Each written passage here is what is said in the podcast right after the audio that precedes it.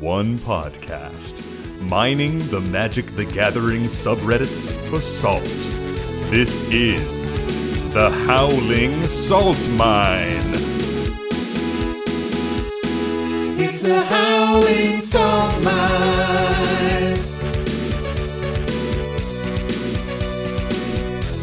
The Howling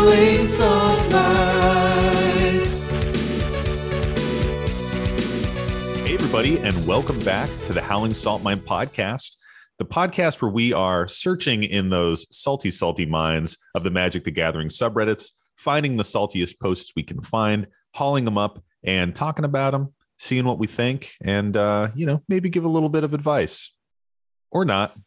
Who knows? As always, I am your host, Sam, and I'm joined today by my two co hosts, Mike and Tony. Say hey, guys. Hooler. Hey, hey, hey. The way you said that, I thought it was gonna. It almost sounded like it was gonna be like not us, but I was like, I know, right? Coming in. I noticed that as I was saying it. I was like, why did I say it that way? What's new with you guys? it's Rosh Hashanah today, Ooh. Sweet. which is a Jewish holiday. This is back as I don't actually know what it is, but I know I'm going to dinner for it. Nice. And like we made like a whole bunch of like baked goods, but like apple is the theme. Who'd have thunk? Who'd have thunk? But what if you're like an Android person? Oh, fuck you. yeah. Also, life talk. Like I've been using a Mac for computer and for sorry for for computer. No, I've for, been using a Mac for For computer. computer. it's a sentence a normal human says. I definitely am like starting to come more and more on Team Mac. Every time I go to use my PC, I'm like, God, why can't I do some of these things? Macs are great, man. I, I had a Mac all throughout college. The only reason I don't have one is that they're expensive. I've got one right now. Hey, But maybe one day. One day. one day more, another day, another destiny. what the fuck is that? it's from Les Mis. I I'm not a knew. theater. I'm not a theater kid. Oh no. I've gone too far. You could be if you wanted to be, Sam. I don't. I don't want to at all. What's this game we play and talk about? Magic? yeah, Magic the Gathering. Yeah, so we're going to be talking about Magic the Gathering posts, salty posts, salty things. But Sam, what's salt? Great question, Tony. I appreciate you Thank you. asking. Salt is, you know, it's frustration in the game. It's when you come to the table with your people looking right tribal deck and somebody smashes your face in on turn four with a Thassa's Oracle demonic consultation combo. I love the concept of like people looking right. Uh, that's totally that's totally like a I think Is it's it like that a like real meme Pramicop deck. thing? In my head, it was like cards where the art is like only people looking to the right. That Or is it. is that is that it? Yeah, exactly that's it. so much yeah. I've never built a deck like that where it's just like themed around the art, but I feel like I totally should. Yeah, I want chair tribal. Chair tribal. Mike and I were talking about like a pretty. He was talking about like a theme deck, which was the Lady in the Lake, and it's Emry with all of the the swords. I don't know if we talked about it on this or if Mike and I were just Oh, chatting. I don't think But so. it's like this is kind of a dope idea. Like that Yeah. would be that would be a themed deck that would actually that actually works. smash face. Right. Yeah. Right. Just try and go like deep on the Monty Python, like watery tart sketch, like watery tart handing out swords. Is there a card called Flesh Wound?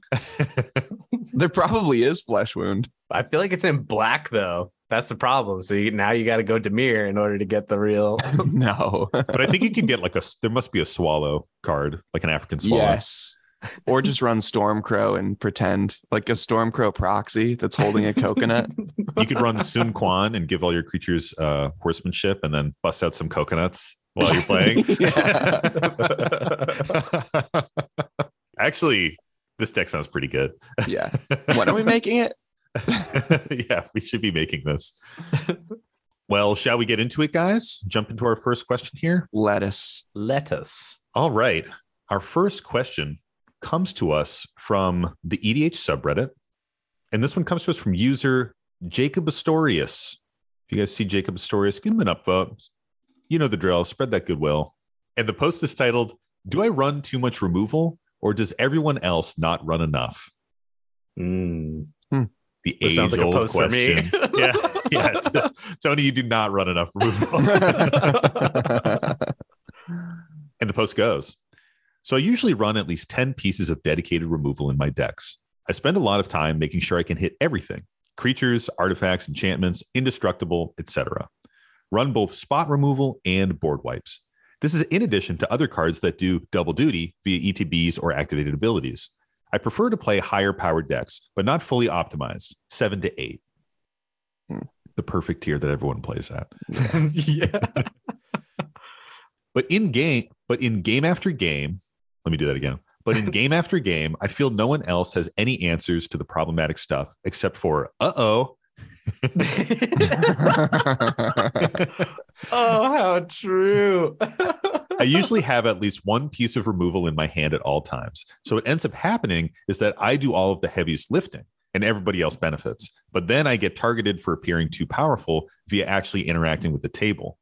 I'm aware that an obvious answer is that maybe my threat assessment isn't very good, but I'm usually hitting global enchantments and artifacts, problematic commanders, or engine pieces. And that's the post. Hmm. I think this is so it hits home. Yeah, hits it home for does. me because like in our play group, honestly, I'd say that like everybody else is good at having answers. They're like pretty good. Like I actually, you know what? I'd say that Mike has the most kind of like universal answers to things, and I feel like Sam and Nick both have a lot of answers that like save them. Hmm. And then I just don't have answers. I'm just Yeah. like, well, shit. uh, That uh oh hit me so hard. I was like, that's definitely me.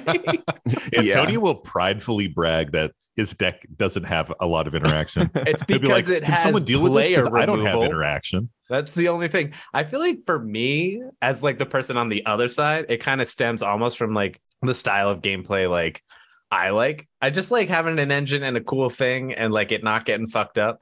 So I Mhm. don't love fucking up other people's like little things, but then they true. usually fuck me up. So it's like not, it's not not true. a great way to build a deck. Every time I play a problematic piece on the board, you're like, that should get removed. Can someone do that? Sam's getting powerful over there. Someone should Yeah. remove that. Uh oh. You do not let other people just play their game at all. That's a lie. Yeah, the uh oh is the most relatable part in this piece of like, oh no, there's an issue over there and I can't deal with it. I feel like that's the most true in our CDH games after like we've already all teamed up to stop somebody from winning and they've like burnt through their interaction trying to maintain their win and then it falls flat and then it goes keeps going around the table and Mike is like all right I'm going to combo off with Emry and we're all just looking at each other like uh-oh I can't do anything I'm tapped Yeah. out and I have two cards in my hand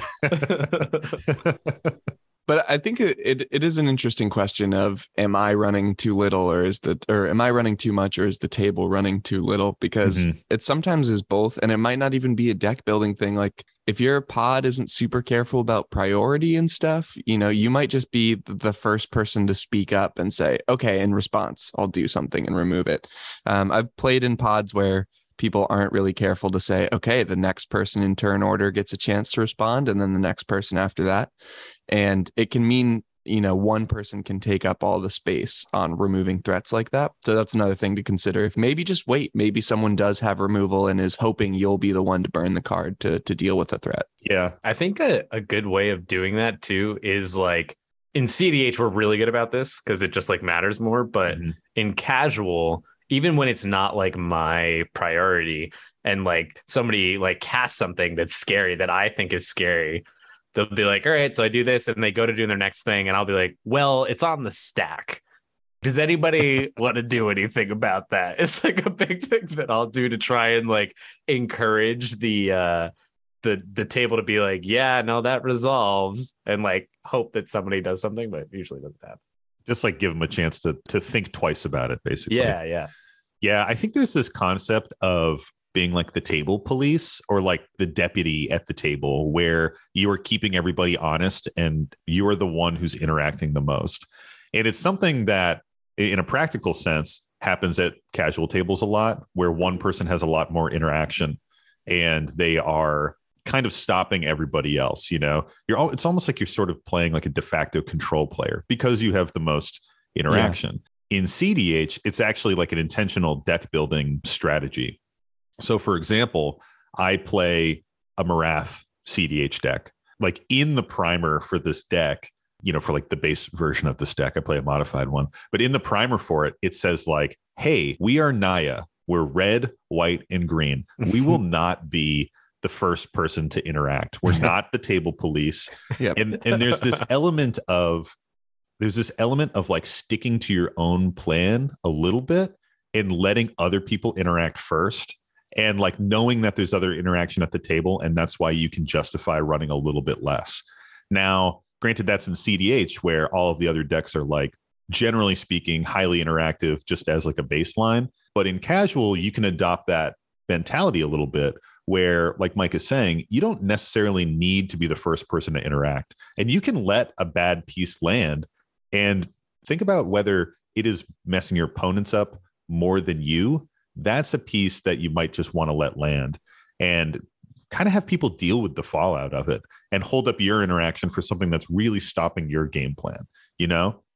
There's also those pivotal moments for interacting where someone is about to combo off or go for a win and that's when you interact if it's just a value piece that lands sure it can snowball maybe you want to nip it in the bud but i think sometimes critically thinking about the timing of when you drop your interaction is going to help you feel less like the sheriff at the table and um and maybe take some heat off you if everybody else is viewing you that way Yeah. I think you touched on a really good point, And I think we've talked about this before too, but your deck doesn't need to be able to deal with everything, you know, and people have experienced this in standard all the time. You know, a red deck, it's not going to be able to kill an enchantment. If an enchantment hits the board, that deck's just going to need to deal with it for the rest of the game. Mm-hmm. So there's some decks that might just not have an answer for that threat, but the answer is player removal. You know, every every deck should have a way of winning the game. So if you have a way of winning the game, even though those pieces are out there, that that can be your method. But if three people are doing that and one person's sitting there with control, it's going to lead to this very different feeling kind of balance of power. Yeah. And I, I think like OP here, I, I think they're they're seeing like what is becoming a little bit of an artifact of gameplay. I do think it's like kind of common for not a lot of people to have like removal. And and it almost if you're playing in this isolated pod, it almost gets worse, right? Because it's like the other player, aka me in this uh situation, is kind of like, well, the other people tend to get rid of stuff. I don't need to do it yeah until it like hurts me in a bad way. it's like that cdh mentality you know? Like you know that there's going to be at least two other decks running blue you know on average. So you can just be like well i'm not going to be countering this stuff. Someone else probably will. Like my my archetype isn't control. It's Right. that someone else is Yeah. going to be filling that slot. Right. i think this also extends in a slightly different way when it comes to board wipes. Like single target removal is one thing you know because often you do need to get rid of a, a problem piece on board or something that's just giving tons of value and snowballing. It is in your best interest to remove that. But with board wipes often in our decks i know tony does this we're cutting board wipes for player removal right? Like if i'm playing a combo deck and, and this is kind of specific to combo archetypes but if i'm playing like a combo deck and i know that the board is just going to be massive and filled with tons of opposing creatures and artifacts and things like that. When I think about that, my thought process is do I run a board wipe to clear the board, or do I try to combo out as fast as possible because I know I can still win in that board state? So there are some decisions to make in that way as well when it comes to your interaction running board wipes and things like that, which is like what situations at the table can you still win in and which ones can't you win in? And then it's a question of whether you want to be stopping other people from getting their wins, which is more of like a single target removal situation, or just want to like kind of punch through and try to win on your own. and from that perspective i feel like a lot of what i what i tried to do is actually like how many non-combat wins do i have? So i don't need to worry about like the creatures that people have on the board of like trying to get through. So like if i hmm. could remove board wipes to instead have some kind of combo win like that is like what i personally tend to do just because like for me, I hate board wipes because they just make the game go fucking longer. Even though they're like they're right to play, I find that more and more when they get played, everyone's just kind of like, uh, okay, like it is correct. It's the right move. But I'm just kind of like, uh, okay, I guess we're just gonna reset and keep going. I feel like I'm the one holdout in our pod that's like, no, just run them, just run the board wipes, because there's there's so many situations where we're all like there and someone's like, well, I have one piece of interaction to maybe remove one thing. And it's like, well, I can completely ignore that decision if I just nuke the entire board with a blasphemous act. So I, Yeah. I will say in my defense, I do still run board wipes, but I probably run like two to four in a deck. Um, and I I do try to make sure that they are asymmetrical or something Yeah. that I can survive through. Like if you look at my Alesha deck, it's a lot of things that are like removing creatures based on like power thresholds or um or you know something like Magus of the Disk that just yes, like something like Magus of the Disk, where I know all. that I'll have an, an indestructible effect on board, and Yeah. I can like stay through that and, and survive through it. Um, but but yeah, you're totally right, Mike. I mean, sometimes when those board wipes come down, I am like, oh, thank God. So, what do we think about the uh the salt rating here? I always think that any post that's like, what's what's going on with my pod here? Uh, I always think those are pretty low salt rating because the, they're not they're not an existential crisis. There's no breaking of the pod coming. It's just a it's just a why does this feel bad? So I think it's pretty low salt. Yeah, I, I definitely agree with you, Mike. Uh, this is a pretty low salt post. I could see being frustrated by this game after game. If you are feeling like you're helping out the table or, or helping out others at the table by removing problem pieces, and then also, you know, we didn't really talk about it too much, but this element of being the person who removes everything, and everyone's like, oh my gosh, Sam is always removing my stuff. I'm going to knock him out first. Like to to feel like you're helping the table out by running lots of removal and then you're getting some blowback from it because you're seen as more of a threat that can definitely lead to a frustrating and salty dynamic in a pod Totally. Yeah, I think the salt is like very in control here right now, but has a lot of potential to like yeah get like oversalted for sure, and like not really at the fault of OP here. Like much more at like every everyone should run removal and take care of things. Some of us never will. Johnny. so funny Another. I have another one. You know I do. And this one comes to us from the EDH subreddit. And this is posted by CLT Sinister One. And if you see them, give them an upvote.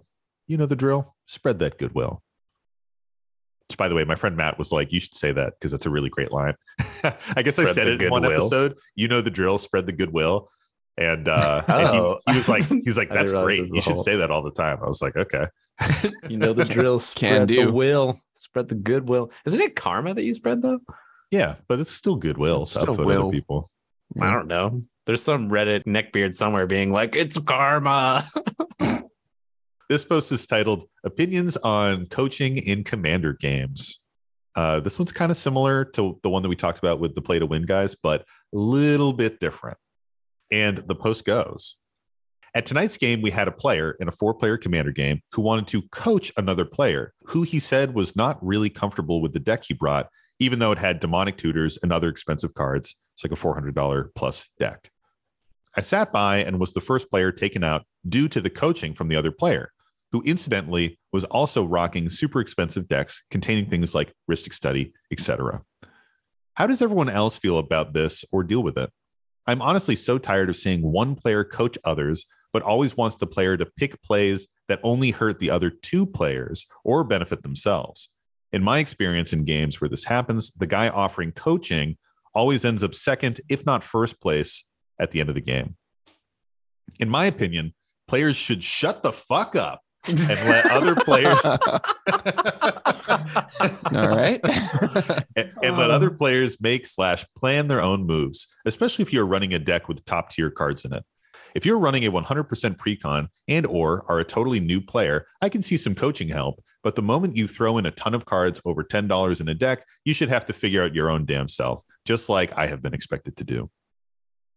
so this is another one of my personal favorite like like get good. Like this other person is just better at politicking than you. Like, is it frustrating? Sure, but like if No I'm way. like That's not politics. Dude. It's not Coaching? that's definitely politics. Coaching if you're in not a game and That's not- someone That's if not you're politics. in a game and somebody is like giving you advice on how to play and they're taking all of it and letting you get like second place, that's No, definitely a form of politics. not. If I said, if I said, if we were playing a game and my friend was like, "Hey, I'm brand new. Can you help me pilot my deck?" And I was like, "Sure, I'll help you." That's not politics. But I don't think that's like the scenario that was That given is here. the scenario that we just read. I I don't know. That's just not the the take I took on it. It, it's it's. I mean, this is coaching. This is a person who wanted to coach another player who's not comfortable with their deck. Someone sitting down being like, "I don't really know how to pilot this deck." Someone else being like, "Hey, I'll help you pilot the deck for the entire game." That's Is not, that what was said though? I guess that's just not how I interpreted like when you read it. Yeah, I- yeah, that that's that's what was said, right, Mike? Am I crazy? yeah, that's the first. That's like the It's first the two lines. sentence. I I, I The title of no, the I post guess is I understand that OP like Commander wrote it that way. I just I didn't take it as like this person literally was like, I don't know how to play my deck. Can you like tell me Mhm. how to play my deck? yeah, I think it's like it's it's like backseat driving, right? Yeah, It's very different. Like if you were playing a spell, if you were playing some removal, Tony, and I was like, hey, I think it would be more optimal for you to send it at this person. That's a different thing. If you were like showing me your hand and I was like, you're going to want to play this removal on Mike's blah, blah, blah. That's so different. Well, yeah, I Yeah. totally agree. I guess I don't know. To me, just when you read it, that was how I interpreted the first scenario, not like the second of like literally every step of the way. He's like telling him how to play. Yeah, I mean, it sounds like that's what's going on. Somebody completely coach, like to me, coaching implies like hand holding, and Yeah. and it's a one on one. It's not like the other three people at the table have an opportunity to be like, hey, you could do a more optimized play here. Like, let's all talk through it. It's like one player leading another player through a game and leading to this dynamic where the coaching player is always ending up in like like op said the coaching player is always ending up in second or first place at the end basically coaching this other player to remove the two other people and then they like smash them for the win Yeah, it's ridiculous. fucking bullshit yeah, and, and I think it kind of speaks to like there are versions where someone doing this kind of coaching could be completely okay. And I think the main differentiator that you would use to identify this is if the person in this kind of coach role at some point is like, okay, at the end of the day, right now, you should be removing my piece. You know, Yeah. like if someone is actively trying to help someone learn the game and not just trying to like squeak out a win, they're gonna they're gonna point out when they're the threat. They're gonna point out when something that happens that doesn't benefit them uh, is the right thing to do. And I could imagine that not happening and and leading to this kind of assault. yeah like to do this effectively you need to look from that player's perspective from from the the new player's perspective with like a totally blank slate in mind.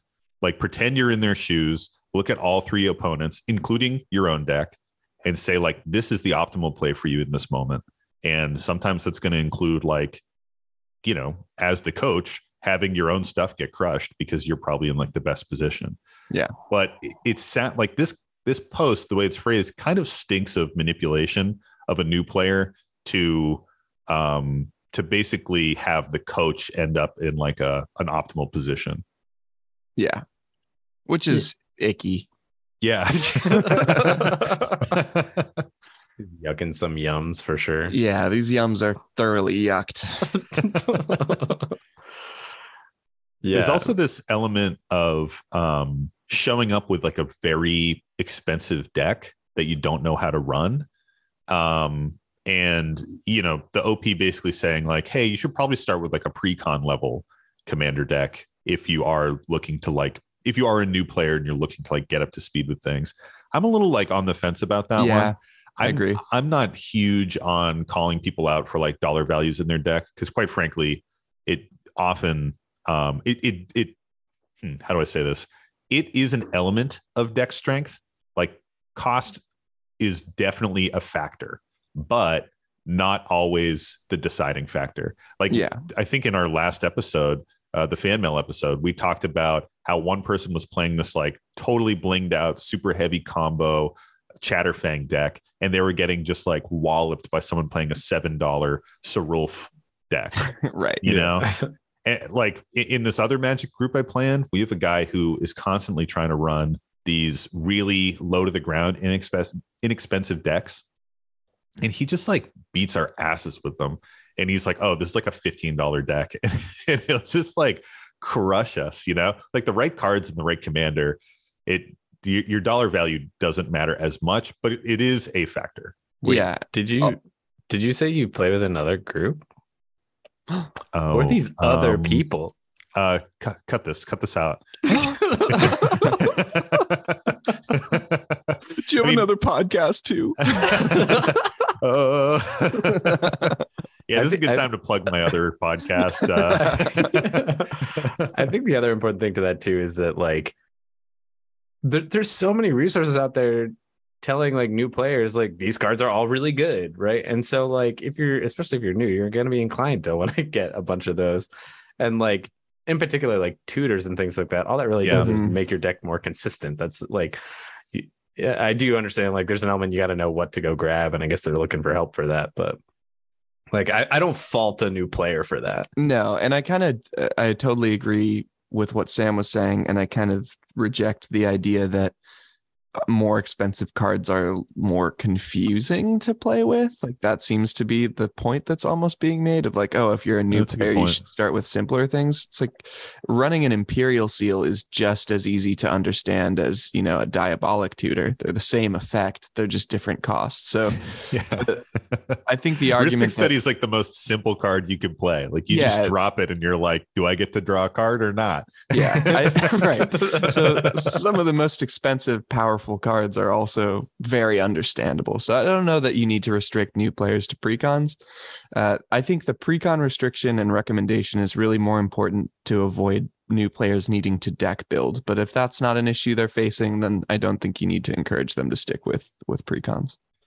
I think we talked about it in a previous episode, um, but there is sometimes this element of people net decking, building something really, really strong, and not knowing how to pilot it that can lead to salt at a table. Whether it's somebody taking really long turns, just not really understanding like their own triggers and things like that. So I, do think that there's a, a small element of that in here where like new players can start on whatever deck they want, but there should be a level of comfort and familiarity with the cards that you're playing. Mm-hmm.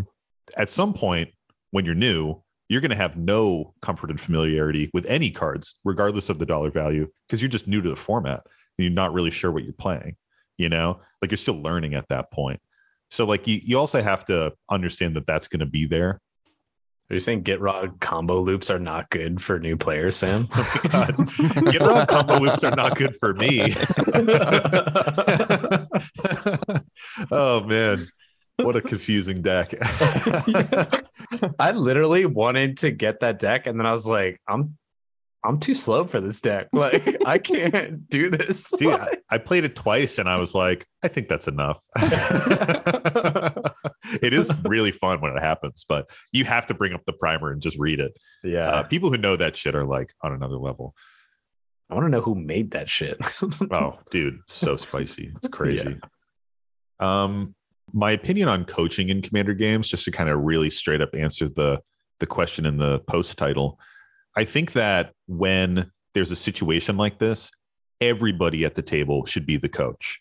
Mm. You should sit down with this new player, say, "Hey guys, we're playing with somebody brand new today. Uh, you know, for for our group, we joke about unsanctioned games, which are really games that don't get recorded in our giant game tracker that I maintain. And that's what I would say. I'd say like, "Hey, this is an unsanctioned game. If you win, great. If you lose, great. This is about teaching a new player how to play the game, and all of us are going to help. Maybe sometimes we'll reveal our hands. Maybe sometimes we'll like speak a little bit too much about our overall strategy more than you would at a typical table. Mhm. You know, if you really want to give somebody that good coaching experience, make it a group effort. And then no one is going to feel like shitty or slighted at the end of the day. And you're going to give that new player a really good experience. Yeah. I think either we all coach this player or none of us coach this player is a great way of approaching it. especially if you have multiple games ahead of you in that night um, or, or wherever you're playing like do a full coaching session that first game then shuffle up for the second game and do no coaching Totally. and say like hey training wheels are off now let's see how you do. And and don't change decks and things like that. I think that can be a really awesome experience for a new player. For sure. What do we think of the salt rating here? Hmm.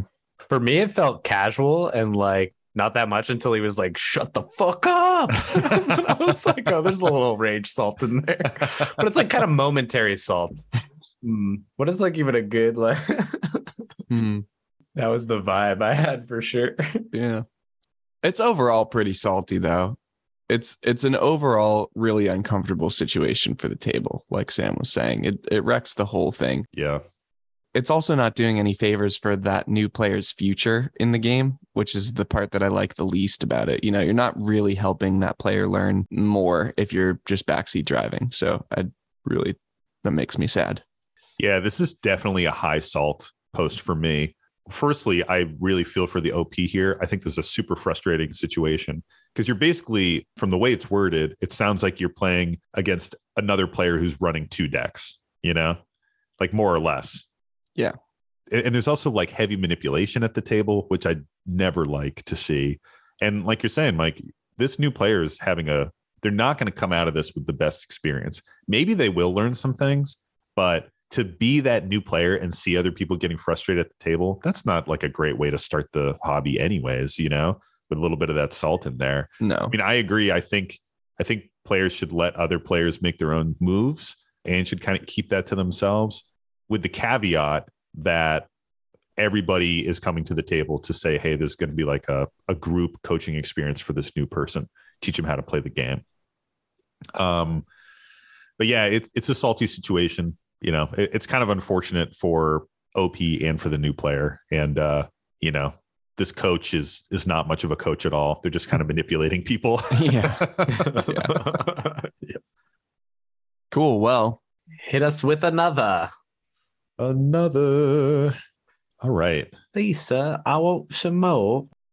This next post comes to us from the EDH subreddit, and it comes to us from user exotic side 6717. If you see them on the subreddits, give them an upvote. You know the drill. Spread that good will or karma, as Tony corrected me for earlier. No, it's- the internet is who demands it, not me. and the post is titled, My opponent doesn't want me to touch the cards I stole from him. Mm, we've seen this. how Yeah. true, how true. we talked about this one in our in our uh our like pod discord so the post goes i have a deck where the main strategy is stealing permanents people usually don't have a problem with it but there is a guy who refuses to let me touch his permanents and says that he will do the things with the card that i want to do this both slows down my turns considerably especially at bigger tables and gives me one more thing to pay attention to during the game he gets pretty upset if I touch it accidentally. I just wanted to ask this sub is this reasonable? Sorry if my question is stupid. I'm pretty new to the game. Mm. I Not do a think stupid it- question. Not a stupid Yeah. question. For the And I do no, think it is important to like never touch other people's cards though, unless you like ask first. Because and and like I'm sometimes a bad offender of this because it's like within our our pod, like I just know you guys and it's like chill and it's cool. But some people do have like either like really nice cards or or or like expensive versions of things. And so it is important to always be like, even if you just want to like see it, like what it does, like to just be like, hey, can I can I touch? Like, like, do you mind do if I thing? Take a look at this card and things like yeah, that. yeah, yeah. And I think most people are chill about it, but I think there's some salts coming in from the perspective that their permanent has been stolen. It, Mhm. it isn't just like a I think that uh, being able to interact with game pieces is such a core part of a game that you you need to be able to interact with other people's cards. And Oh, yeah. I think the onus is on the person that's super crusty about not having their cards touched. Super crusty. super crusty. That's Oh, what this I person is that. being. a lot of crust value. with. Yeah. The salt has just formed it's a, a crusty it has layer. crusted over. I just I think that person the onus is on them to bring an entire proxied version of their whole deck or something. So that if someone's stealing a permanent of theirs, they can give them a, a fake version or like a token copy of something. Uh, Yeah. This is that's hyperbolic, but it really is on the person that doesn't want their cards touched to have a reasonable solution for how they're planning on playing a game that requires their opponent to touch their card. What's your strategy for that if that's really how you feel? Hmm. This gets me going because I think it's really dumb when people don't let each other touch a piece of cardboard, that's just me. For, for the record, I think even if it was a fully proxy deck, this person would not let them touch their cards. Yeah, I mean, I, I got a couple thoughts on this one. The, f- the first is I agree with you, Mike. I think it's kind of stupid that, um, like, like I'm just thinking of the play pattern here, right? Like, the person who stole the creature is like, okay, I'm gonna, I'm gonna attack with this creature. Can you, can you tap it? And then like they reach over and tap it for you. And and also like, where are these stolen cards going? Are you able to take them and put them on? Well, you're not taking them and putting them anywhere, but is the opponent taking them and putting on your mat for you? So everybody understands the game state that you control those, and then they're reaching over and tapping them for you. Because I'm just unconsciously like rearranging things on my own mat.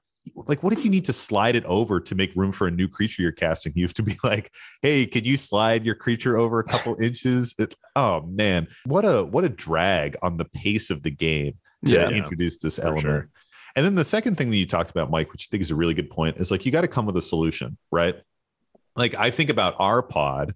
One, when we play in person, no one gives a shit. You just grab cards. You you you got to make sure at the end of the game, everybody's getting everything shuffled back to their own deck because we've had that happen a couple times. That is key. Especially I with similar started to colored walk away sleeves. with like Nick's Yeah. cards. Same Yeah. with mine. Like we all have like red happened. sleeves or something. That's dangerous.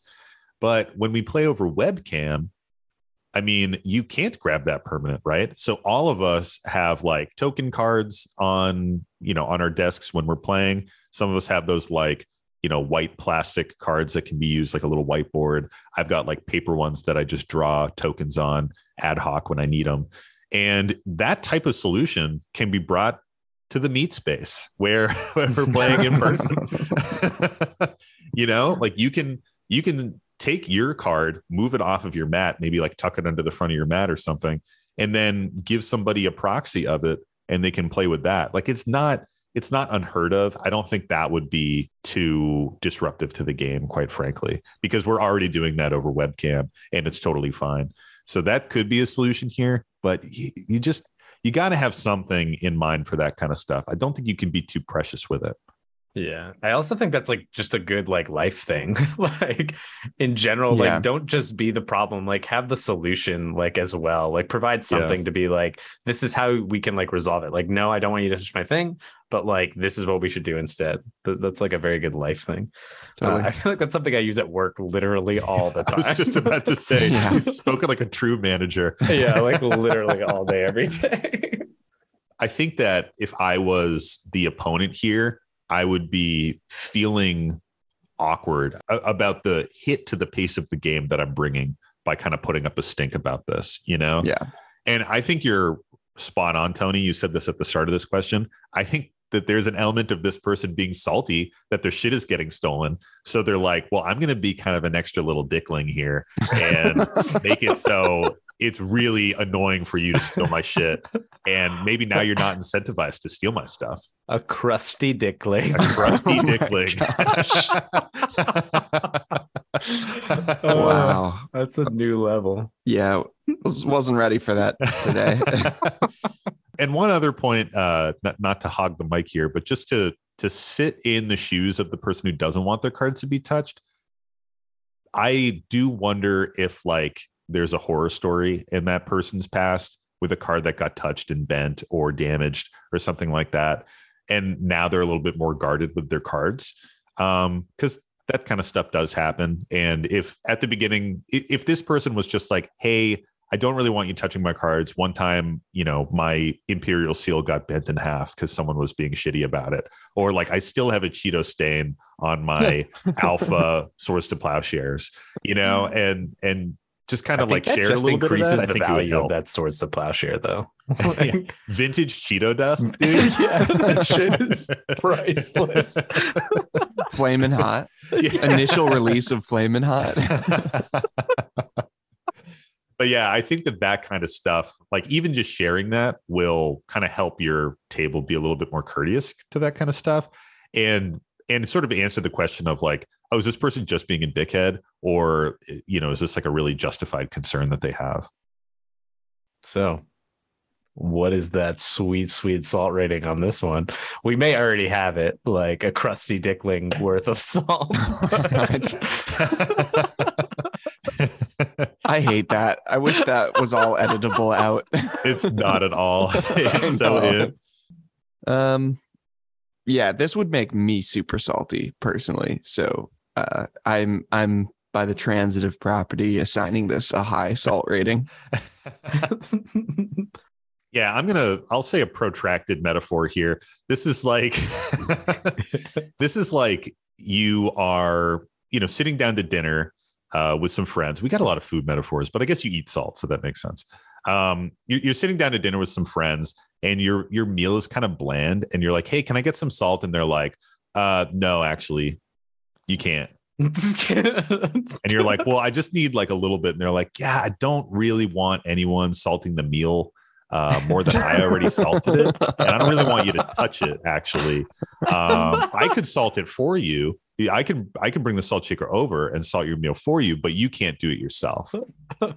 Like, yeah, I almost I almost view it fucking as like you're at that dinner and they're like, "Oh, do you have any salt?" And they're like, "Yeah." They're kinda like- they won't actually give it to you. Like, they're like, "I do have salt." yeah, like, yeah, "Oh, have can it. I? Could I have it?" Uh, could you pass the mashed potatoes? Actually, yeah. just, just like totally, just like no, Yeah, yeah, it's just like completely disregarding you. yeah. oh man, yeah. I mean, this this would get me super salty if I was in this situation.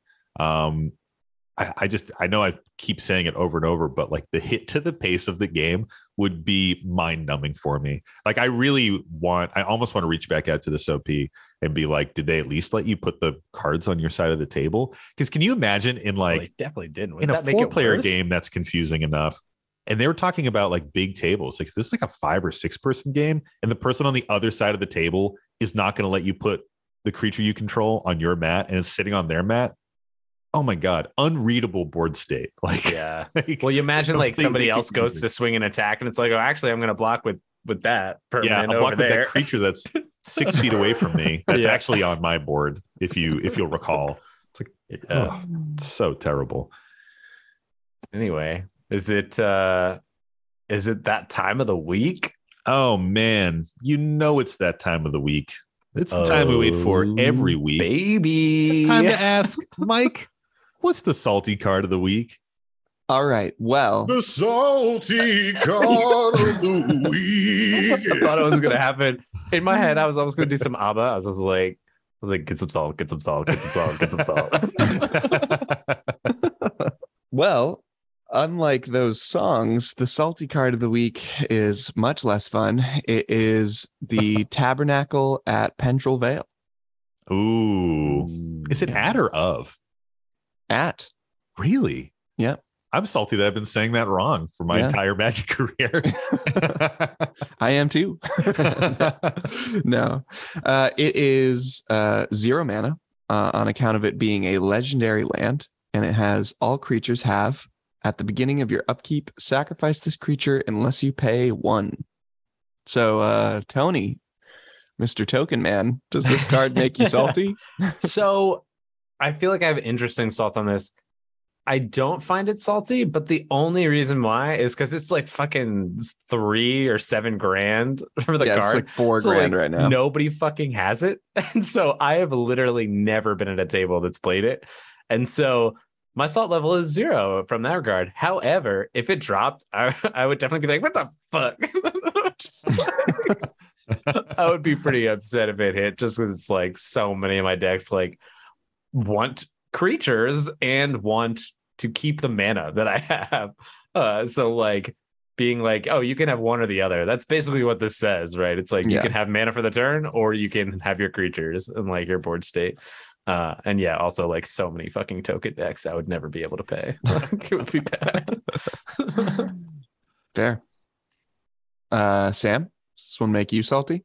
Yeah, this card definitely makes me salty. I will point out that I think we talked about this in episode three. Oh no. um not not as our salty card of the week Oh, it was right. it was in a post about somebody who their table got super salty Oh, when yeah. a tabernacle came down. Um, but yeah, this card definitely makes me salty. I mean, if I, I also run a lot of creature decks, uh, or, or decks with creature-based combo strategies and things like that. And this is one of those cards that it's either draining your creature resource by your sacking things you've already cast, or draining your mana resource to maintain the creatures you've already cast out. Mhm. So it's really kind of like this double whammy where you have to make a hard decision about, well, do I want to maintain my current board state but not have any progress moving forward? Or do I want to take a hit to my current board state with the potential that I can be casting out new things and making progress?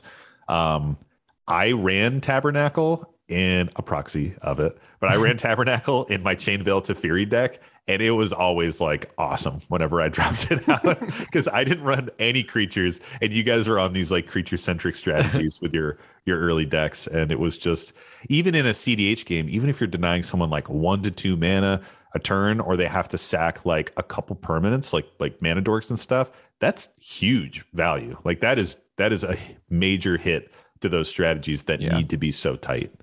I think one of the things I was actually thinking as we were talking about it now, it's it's one of the few cards that I would be like, if it came down, I'd be like, is it real? Yeah. and if it's not, I, I definitely would kind of be like, hmm, I don't know, I don't know about that. like in our in our like CDH pods, like it's different, but just uh, I, I almost mean like just kind of like out and about. I would just be much more like, it's not real. I'm not okay with it. Like normally I'm cool, like you just proxy shit, but like that that's like I think it'd be a step too far for me, which I guess speaks to the salt I would feel. yeah, it's salty enough where it's you you situational, but not I'll allow you to play it as like a proxy. Yeah. How do you feel about this one, Mike? Uh, I have never seen it in a game, or you know, maybe the one time in CDH when you dropped a proxy version of it. So it, I've never had the experience of being made salty by this card. Uh, but I do want to shout out the additional salt that this card has induced out in the world by not being opened in packs that people are hoping to open it in. Because everyone they they just redistributed uh, all of those legends, Legends. cards into packs, and so so many people are like ripping. I think it's Dominaria packs, like yeah, looking for their looking for their golden ticket. Uh, so that that is the extra piece of salt that I like about this card that I, I felt like shouting out to. Is it- Someone did rip a tabernacle. They did. Um, I think they're in. Hold on, I'm going to look it up. Somewhere in Southeast Asia, right? Yeah, I think so. Where did, where does this actually lie on the list, Mike? This is 19. Someone opened a tabernacle in Singapore, Ah, which is like dope as hell. Like so awesome. I'm so glad that at least somebody got it. but it, it is really funny to see like box breakers chasing it and stuff like that. yeah. And it's they're like, I got Kobolds of Kher Keep. All right. yeah, definitely some spice. Yeah, it's certainly a salty card. I, I will say it is, um, you know, having played it in a deck, it is, it is shitty to play a land that doesn't tap for mana. like, like there, there's a there's a bit of feel bad there where you're like, yeah, this is gonna like really impact the board, but I'm not really ramping uh or i'm not really like hitting my mana drops Mm. as i should be like you are when you're playing a card like that you're choosing to to miss a land drop essentially because that's not going to tap for mana In my Rubinia deck, I have a similar land Yeah. called Ice Floe, I think, that doesn't tap for mana, and you may choose to not untap it during your untap step. Maybe no, actually, I think all it does is it like removes. it no, removes a must have creature from combat and It removes a creature from combat. you can't untap it but only if it doesn't have flying, I think, or Yeah. if it does have flying. But it does it does have like the text on it of like you may choose to not untap ice floe. So I put it in there. Check but like when I play that and it doesn't provide mana. I'm like, what the fuck am I doing? It's, it's a very bad card. yeah i think uh, i mean maze of ith does the same thing same thing as well um maze of ith does not tap for mana yep yeah. It- but that like is purely just actually removes. universally useful. Like ice floe is, is not, but yeah that, It was in there for some ass. All right. Well, I think that's it for the uh the salty card of the week. Awesome. Thanks, Mike. Appreciate that. And that is it for our episode today, dear listeners. Thank you for tuning in again. Um, I hope you guys enjoyed this one. I hope you dug our mailbag episode last week. If you want to be on our next fan mail episode, email us your salty stories to the howling salt mine at gmail.com. Of course, we always ask those stories to be short, sweet, and to the salt. You've heard enough episodes by now where you know how we love to have those written.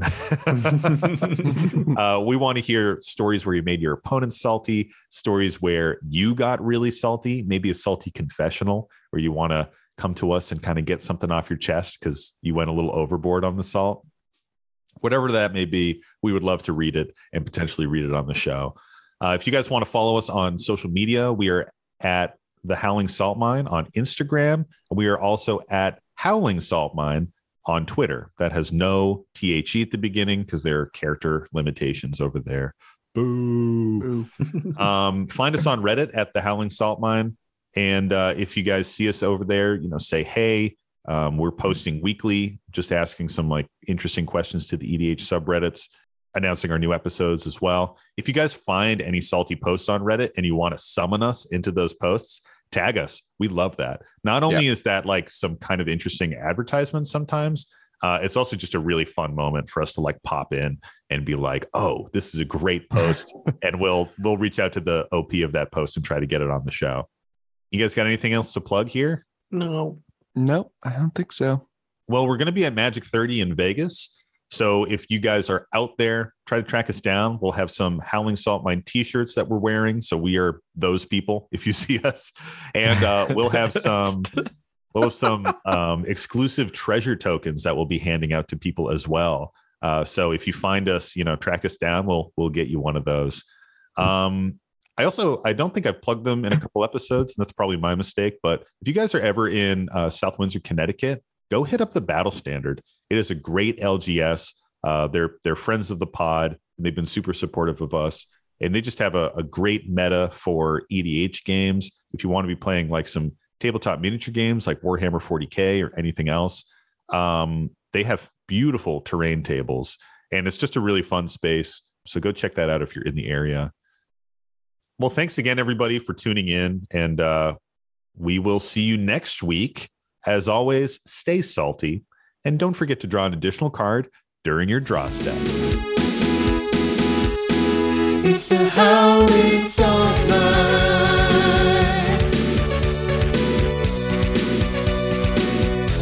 The Howling Salt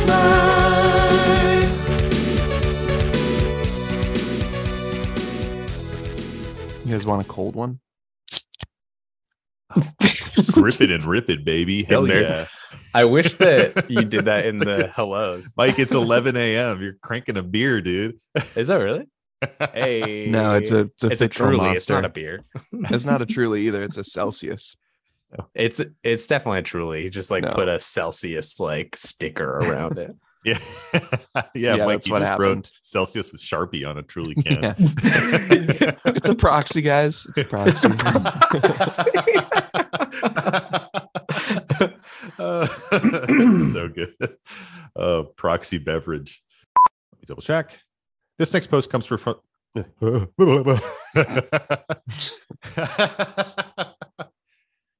This ne- oh, oh no. Oh, God. oh, it's going to be a double blooper episode for sure.